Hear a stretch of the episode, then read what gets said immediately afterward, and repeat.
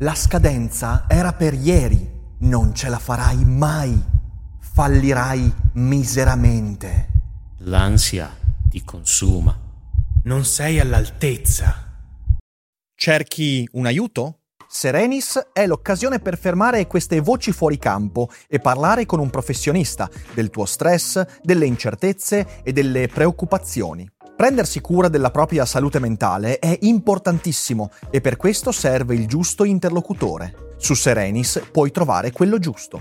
Serenis è una piattaforma per il benessere mentale e una tech company che rispetta l'autonomia dei terapeuti e adotta un approccio serio ed empatico verso le tue necessità. Sei uno studente incerto, un professionista vittima di grande stress o una persona che fa fatica a costruire buone relazioni? La filosofia ti può dare un aiuto, ma Serenis è il compagno perfetto. E se usi il codice che trovi in descrizione, potrai iniziare il percorso oggi a un prezzo convenzionato.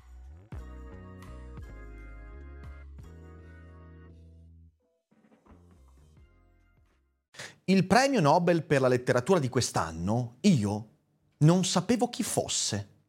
E se anche tu di fronte al nome del vincitore hai fatto questa considerazione stupidissima, beh, il Daily Cogito di oggi fa il caso tuo.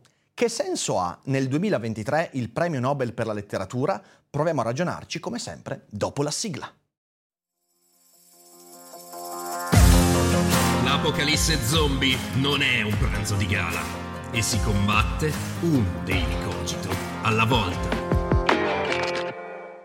Salve a tutti e ben trovati di nuovo qui su Daily Cogito e parliamo di Nobel, perché il Nobel per la letteratura è una bestia strana che spesso suscita reazioni scomposte, violente, angosciate e invece secondo me bisogna soltanto ragionarci per dare un po' di contesto. In un vecchio racconto di Terry Pratchett, autore che io ho sempre amato moltissimo, i premi letterari erano in realtà modi per convogliare le energie mentali dell'umanità intellettuale affinché gli organizzatori del premio, che erano in realtà alieni che mangiavano emozioni, potessero nutrirsi dell'anima dei lettori.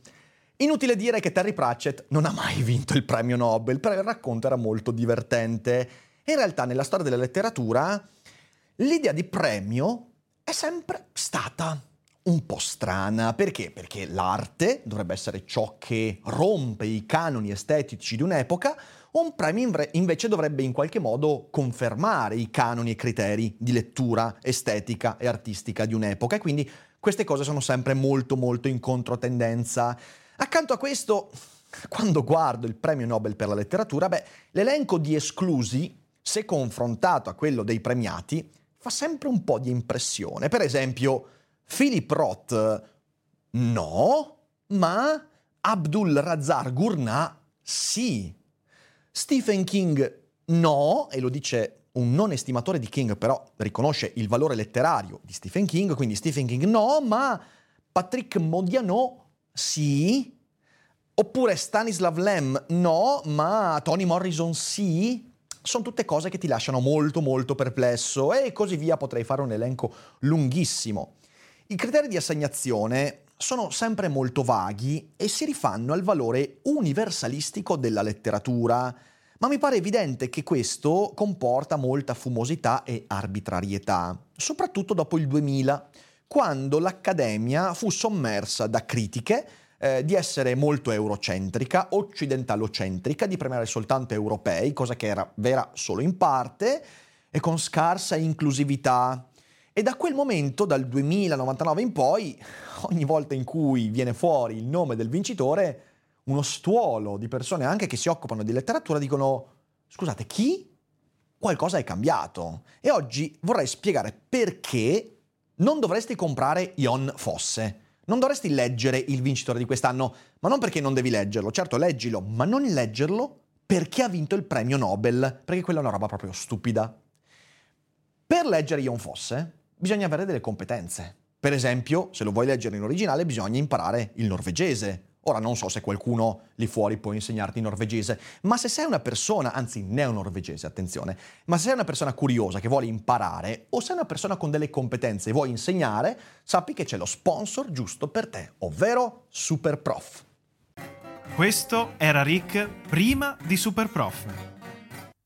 Questo era Fede prima di Super Prof. Hai bisogno di imparare a suonare il violino, migliorare la tua dizione oppure primeggiare nella programmazione di software? SuperProf è il servizio che fa per te. SuperProf è il sito leader nelle lezioni private che ti mette in contatto con milioni di professori in qualsiasi tipo di materia. Questo è Rick dopo Superprof. Studenti, professionisti, appassionati o curiosi, Superprof ti dà la possibilità di ampliare le tue competenze e approfondire le materie che attirano il tuo interesse. Questo è Fede dopo Superprof. Se sei un docente, iscriviti gratuitamente a Superprof e offri corsi privati al prezzo che decidi tu. E se vuoi migliorarti studiando e imparando ciò che attira il tuo interesse, Superprof è il servizio che fa per te. Il pass alunno ha un costo di 29 euro al mese e puoi decidere se rinnovarlo o meno in base alle tue esigenze, ma grazie allo sconto di Daily Cogito puoi averlo a 19 euro al mese. Quindi approfittane, segui il link in descrizione e inizia oggi a super imparare con SuperProf. Prima di cominciare con la puntata di oggi, però, vorrei anche ricordarvi che durante l'autunno ci sono tantissimi eventi dal vivo in cui incontrarci, fare vera filosofia e anche divertirci a teatro, conferenze. Date un'occhiata al sito dailycogito.com, alla sezione eventi. Le prossime occasioni sono a Lecce, a Milano, doppia occasione, e poi Modena e poi tante altre. Quindi mi raccomando, guardate il sito per gli eventi, che poi ne perdete uno vicino a casa e venite a dirmi Rick, ma come? Non lo sapevo. Eh, perché devi stare attento e per stare sempre aggiornati veramente su tutto quello che facciamo c'è la Cogito Letter, newsletter quotidiana, gratuita, ricca di consigli, letture, un sacco di roba. Insomma, iscrivetevi, tutti i link in descrizione. Chi non si iscrive poi non può lamentarsi. Ma adesso torniamo al nostro bellissimo Nobel. Jon Fosse, chi è?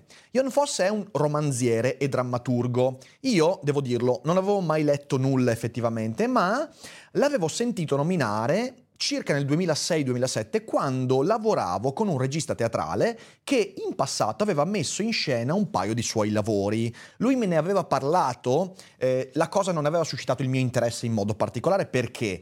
Perché il suo, quello di Fosse, è un teatro molto minimalista, molto scarno, che gioca tanto sui vuoti, sui silenzi, sul flusso di coscienza ed è una roba altamente intellettuale. È, per dirla, per quello che ho letto su internet, un Beckett postmoderno che voglio dire già Beckett minimalista, vuoti, silenzi, eh, lo metti pure postmoderno, non è particolarmente il mio linguaggio teatrale preferito, quindi non mi ero avvicinato. Però ovviamente in questi giorni con quello che è successo mi sono un po' informato, ho anche scaricato in ebook i suoi libri e ho cominciato a leggere un po' perché mi interessano molto queste cose qua. La sua opera romanzesca più importante si intitola in italiano Settologia, che è in tre libri. Quindi dici, ma perché? Quindi una trilogia? No, perché i tre libri sono divisi in sette parti e quindi settologia. Eh, la settologia è edita in Italia dalla nave di Teseo, con i primi due volumi, l'altro nome e io un altro, e poi a breve verrà pubblicato il terzo con un nuovo nome.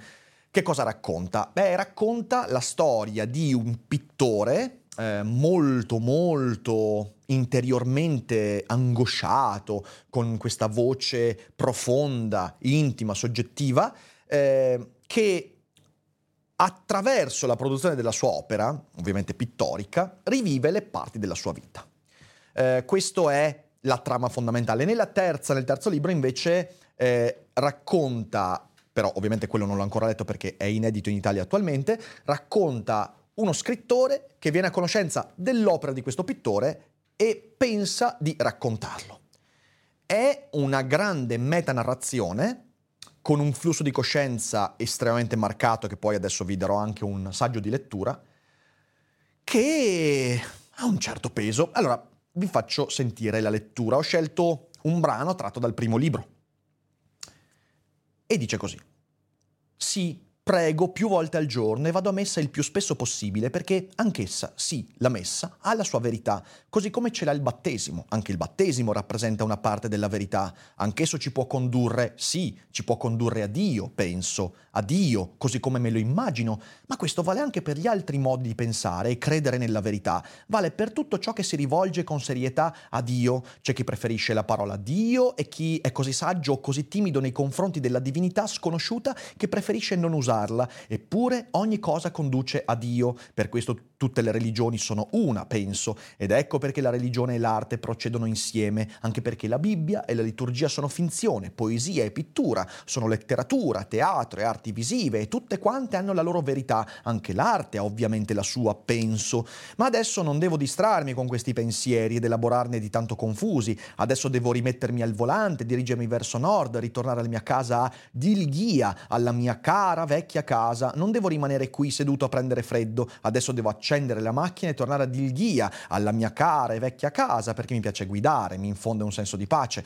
entro in uno stato di torpore, sì, devo ammettere che è una fonte di gioia anche il pensiero di tornare a Dilghia, la mia cara vecchia casa mi rende felice, penso, anche se mi è triste tornare in una casa vuota, adesso che Ales è morta, no, non è vero, perché anche se è passato molto tempo da quando non c'è più, Ales è ancora presente dentro casa, penso e penso che avrei dovuto procurarmi un cane perché mi sono sempre piaciuti, anche i gatti, ma preferisco un cane e poi va avanti così. Diciamo che non è un testo che si presta a una lettura espressiva su YouTube, però il punto è che volevo farvi sentire e non ho scelto una pagina che possiamo derubricare a debole. No, no, è tutto così, è un muro di testo, continuo flusso di coscienza. Ho scelto una parte in cui ci fossero molti penso, ma sono molti di meno rispetto a quelle di altre pagine.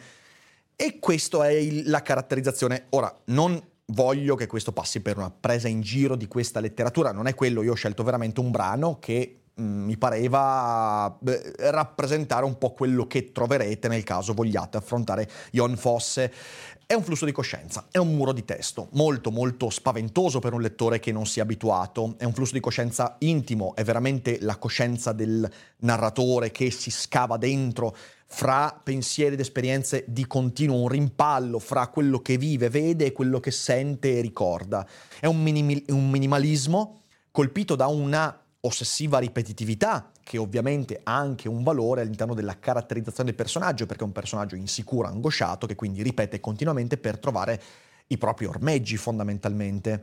È un testo carico di misticismo, eh, ovviamente che rappresenta anche il fatto che dieci circa anni fa, o qualcosa di più, Jon Fosse si è convertito al cattolicesimo, cosa che a quanto pare ha un valore molto forte per le culture protestanti, in particolare del paese Norvegia o comunque dei paesi scandinavi, eh, e Fosse scrive in neo-norvegese. Questo è importante perché è uno dei motivi principali per il valore della sua opera. Neo-norvegese che è una rielaborazione di dialetti rurali, eh, parlato dal 10% della popolazione norvegese, eh, che si contrappone, non antagonisticamente ma mm, per completare, al bokmal, eh, che è il danese più evoluto in quello che è il norvegese moderno, che viene chiamato la lingua del paese. Se siete esperti in norvegese, perdonatemi per le semplificazioni, queste sono le informazioni che ho trovato cercando di capire meglio e contestualizzare questo autore.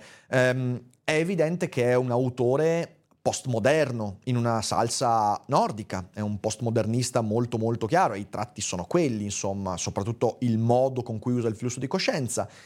Ed è una letteratura, si dice nella, nelle motivazioni del Nobel, che parla dell'umano nonostante sia una letteratura molto localizzata, perché poi i luoghi di questa letteratura sono proprio i luoghi di Jon Fosse, del pittore di cui parla, e quindi sono quella parte della Norvegia eh, molto legata al, alla natura, eh, i fiordi, i boschi e via dicendo. Hiring for your small business? If you're not looking for professionals on LinkedIn, you're looking in the wrong place. That's like looking for your car keys in a fish tank.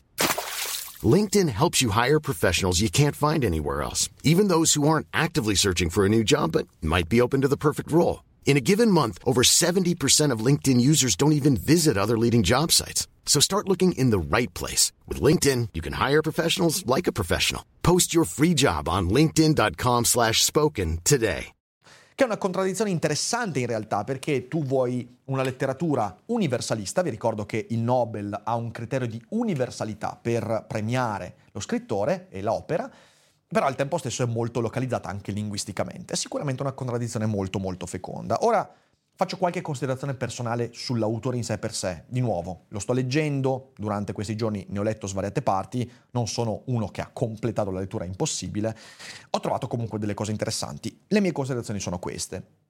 Il flusso di coscienza è un modo di scrivere che non dovrebbe più sorprenderci perché ormai ha più di un secolo di vita, è una vita molto molto corposa, sono tantissimi gli autori che si sono dati in modo più o meno interessante al flusso di coscienza.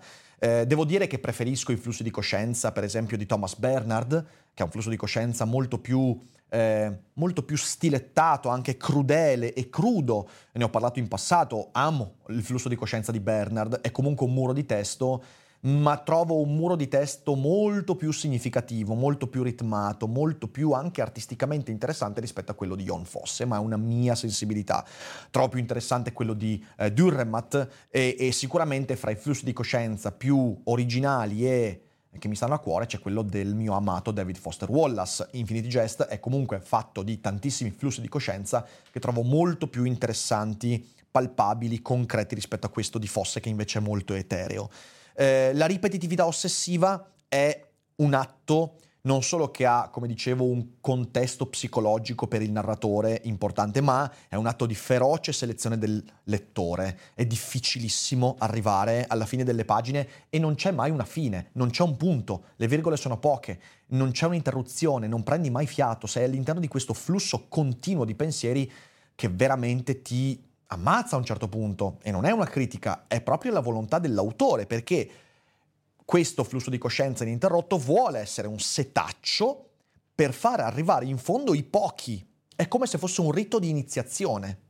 Io ti voglio dare una verità mistica, lui parla molto di Dio, della verità, eh, de- delle verità oltre le apparenze, da un certo punto di vista è quasi eracliteo, ok? Arriva alla trama nascosta, superando questo muro di testo che è la trama manifesta e se supererai questo rito di iniziazione vedrai la verità. Non l'ho ancora trovata, devo dire, sto cercando, però sicuramente molto interessante e anche molto, molto, molto intellettuale, molto difficile, molto elitario. Eh, ed è, e questa è la cosa che mi piace di meno, un postmodernismo palesemente vecchio, scusatemi il termine superficiale, però mi ricorda tanti autori degli anni 70 che devo dire non hanno mai incontrato il mio favore particolare. Ora, Fatte queste considerazioni, dobbiamo ricordarci che il Nobel, qualsiasi Nobel, a maggior ragione quello per un'arte complessa come la letteratura, non va vissuto come una tifoseria da stadio. È sbagliato, non è quello. Eh, certo, c'è la tentazione di indignarci, io mi indigno perché cavolo, Philip Roth no e Jon Fosse sì, ma stiamo scherzando. Eh, oppure il fatto che Tolkien non è mai stato in odore da Nobel, eh, l'ho detto Stephen King, non c'è nulla, nessuno che abbia fatto più per la letteratura di massa di Stephen King. E se il Nobel vuol premiare i meriti letterari, per quanto possiamo dire che King sia un autore pop di cui io apprezzo il 15% di quello che ha scritto, ok, capiamoci, però non posso non valutarlo, neanche considerarlo come, mm, mm, come, autore da Nobel. Potrei fare altre mille citazioni a riguardo, eh, però ovviamente è una tentazione, l'indignazione che va messa da parte. Va messa da parte. Ovviamente sono indignato per il fatto che non ho mai avuto eh, il coraggio di dare il Nobel a Philip Roth per motivi politici, però vabbè, eh, va così. Roth è comunque un autore straordinario. Eh, il fatto di non averlo sentito mai non significa nulla evidentemente, anzi meglio, significa che lì fuori c'è ancora tantissimo da scoprire e leggere, benissimo. E, ehm, e dall'altra parte, voler pescare fra le letterature minori, secondo me è comunque una cosa lodevole, che il premio Nobel negli ultimi vent'anni ha fatto anche con troppo zelo, ok? Questo credo sia importante. Infatti, dall'altra parte, dopo queste considerazioni positive, bisogna rendersi conto che ormai il Nobel è spinto più da opportunità editoriali commerciali che altro, ed è molto palese. Rispetto agli anni 90, infatti, e prima ovviamente anni 80 e via dicendo, i nomi premiati sono spesso scritti da autori molto meno conosciuti rispetto a quelli dei decenni precedenti. È un male, è un bene? Non lo so, è un cambiamento, io noto questo cambiamento. Infatti l'ultimo che oserei definire famoso, evidentemente la fama non è un criterio di valore letterario, ma noto questo cambiamento. L'ultimo famoso è Peter Handke nel 2019, di cui avevo letto un paio di cose, e mm, secondo me questo dipende dal fatto che l'editoria negli ultimi vent'anni ha cominciato a spingere affinché il Nobel porti a far stampare più libri. Mi sembra una cosa molto chiara e concreta. Più ti faccio scoprire al mondo, soprattutto occidentale, che è il mercato più importante, autori nuovi di nicchia, più ci saranno editori che possono stampare un sacco di, di copie in più. Se io ti faccio scoprire, Philip Roth vendeva già troppo per poterlo premiare, non avrebbe avuto una valenza commerciale così forte. E questo per me è molto chiaro e non è una lettura complottista. Tantissimi addetti ai lavori sospettano che sia così. Eh, infatti in questi giorni la nave di Teseo, che è l'ottima casa editrice che eh, pubblica eh, Ion Fosse in Italia, ha già fatto uscire nuova edizione con Premio Nobel 2023. Cioè ragazzi, eh, pe- peggio delle notizie di quando muore la regina Elisabetta, già pronti lì, ok, ah, aveva vinto, boom, nuova edizione. Uh, uh, che ansia. Però vabbè, è giusto così è, niente di male. Ehm, Accanto a questo, le implicazioni politiche eh, intorno ai Nobel per la letteratura ormai mi sembra che abbiano quasi, non dico più peso, però un peso molto determinante in confronto a quelle artistiche. Vedi per esempio le reazioni al Nobel a Peter Handke, accusato di avere delle relazioni di simpatia con Slobodan Milosevic, nonostante lui l'abbia sempre assolutamente negato perché quello aveva un valore nelle sue storie e non un'opinione politica, eh, oppure eh, l'impegno della scrittrice bielorussa eh, Svetiana Alexievich, scusatemi se l'ho eh, pronunciata male, nel 2015, che era un premio palesemente molto legato alla repressione eh, in Bielorussia e nei paesi ex sovietici di giornalisti e via dicendo. Di nuovo, niente di male, eh, sto soltanto marcando un cambiamento che mi porta a dire diamo contesto a questo premio premio. E poi l'altra cosa che sicuramente ha fatto storcere il, il naso a me e a tanti è l'apertura, direi quasi a critica, al mercato letterario asiatico, che è stata infatti molto goffa, molto opportunista, eh, facendo di autori come Moyan più fenomeni da circo che non autori degni di essere studiati e via dicendo. Ovviamente parlo soprattutto del, de, de, della percezione di massa, però poi Nobel ha a che fare con quello. Tutto questo è legato a svariati fattori, però uno su tutti. Eh, il concetto di universalità di cui il premio Nobel si fa portavoce è molto eurocentrico e non c'è niente di male. Perché? Perché il premio Nobel è un premio della letteratura occidentale, il che significa che dovremmo premiare soltanto autori europei? No, significa che questo tentativo di trasformazione goffo, questo ampliamento del premio Nobel, questo cambiamento dei criteri, secondo me negli ultimi vent'anni ha fatto un po' di danni e ha rischiato di allontanare più persone dalla lettura di certi autori che non avvicinarle. Eh, vi ricordo quello che è successo nel 2016 con il premio Nobel a Bob Dylan, il casino che è successo, incredibile. Io feci anche una live allora dicendo che mi trovo d'accordo perché significava che il premio Nobel finalmente cominciava a guardare veramente i linguaggi pop, ma invece non era così, era soltanto così un, un, un momento, un, un'illuminazione nel buio e poi si è tornati a dare i premi a chi di pop, sicuramente Ion Fosse ragazzi non è pop neanche lontanamente. Ehm, forse secondo me dovrebbe tornare il premio Nobel, questo è un suggerimento che nessuno ascolterà, ma insomma io lo dico comunque, dovrebbe tornare a quello che era, premiare opere che hanno in qualche modo, in diversi contesti, espresso, già espresso artisticamente il proprio valore, tipo i libri di Saramago. È andato benissimo premiare Saramago, era già famoso, aveva già scritto dei libri straordinari, conosciuti in tutto il mondo, ma è stato premiato. Vargas Llosa, Brodsky, eh, Dario Fo. E quello era il Nobel. Tu hai avuto una carriera che ha avuto un impatto universale per la sua opera non è che io col Nobel ti faccio diventare universale, perché quella roba lì diventa un po', un po' problematica. E quindi opere e autori che non hanno bisogno di spinte commerciali per un pubblico che ha bisogno del Nobel per vedere il valore in un'opera. E questo secondo me è il rovesciamento che svaluta l'opera stessa, danneggia la percezione che abbiamo della letteratura. E questa cosa qua secondo me bisogna discuterla, semplicemente questo. È però una tendenza ormai endemica. Tutti i premi letterari, soprattutto quelli italiani, ora funzionano così. sono tutte delle congreghe massonico-editoriali che decidono qual è l'utile migliore quando do il premio a quello o quell'altro autore. E cosa accade? Accade che questo allontana i lettori, perché poi ti trovi con dei premi dati a personaggi che non hanno nessun senso e ti trovi con eh, esperti della roggiuria che in televisione ammettono candidamente di non aver letto i libri da premiare. Lasciate perdere i premi. Cioè lo dico proprio ai lettori, soprattutto a quelli che si avvicinano alla letteratura. Lasciate stare i premi. Il mio messaggio finale è leggi Jon Fosse non perché ha preso il Nobel, anzi, questo qua rischia di essere un motivo per non leggerli certi autori. Ha preso lo strega, ah, sa stare. Ha preso il campiello, uh, stanne alla larga. Sto scherzando evidentemente, però non leggere questi autori perché hanno preso il premio, il Nobel, ma perché hai adocchiato qualche riga leggendo la quarta di copertina, una recensione, e quella riga ti ha fatto dire, mm, qui c'è qualcosa per me. Allora, anche nella settologia, che io finirò di leggere sicuramente di Jon Fosse, perché non è neanche lunghissima, mi sembra molto interessante, potresti trovare qualcosa di valore. Ma se invece leggi perché il Nobel ti ha fatto diventare figo quello scrittore agli occhi, allora lì non stai leggendo letteratura, stai soltanto fraintendendo il valore artistico dei libri. E lì anche il Nobel può danneggiarti.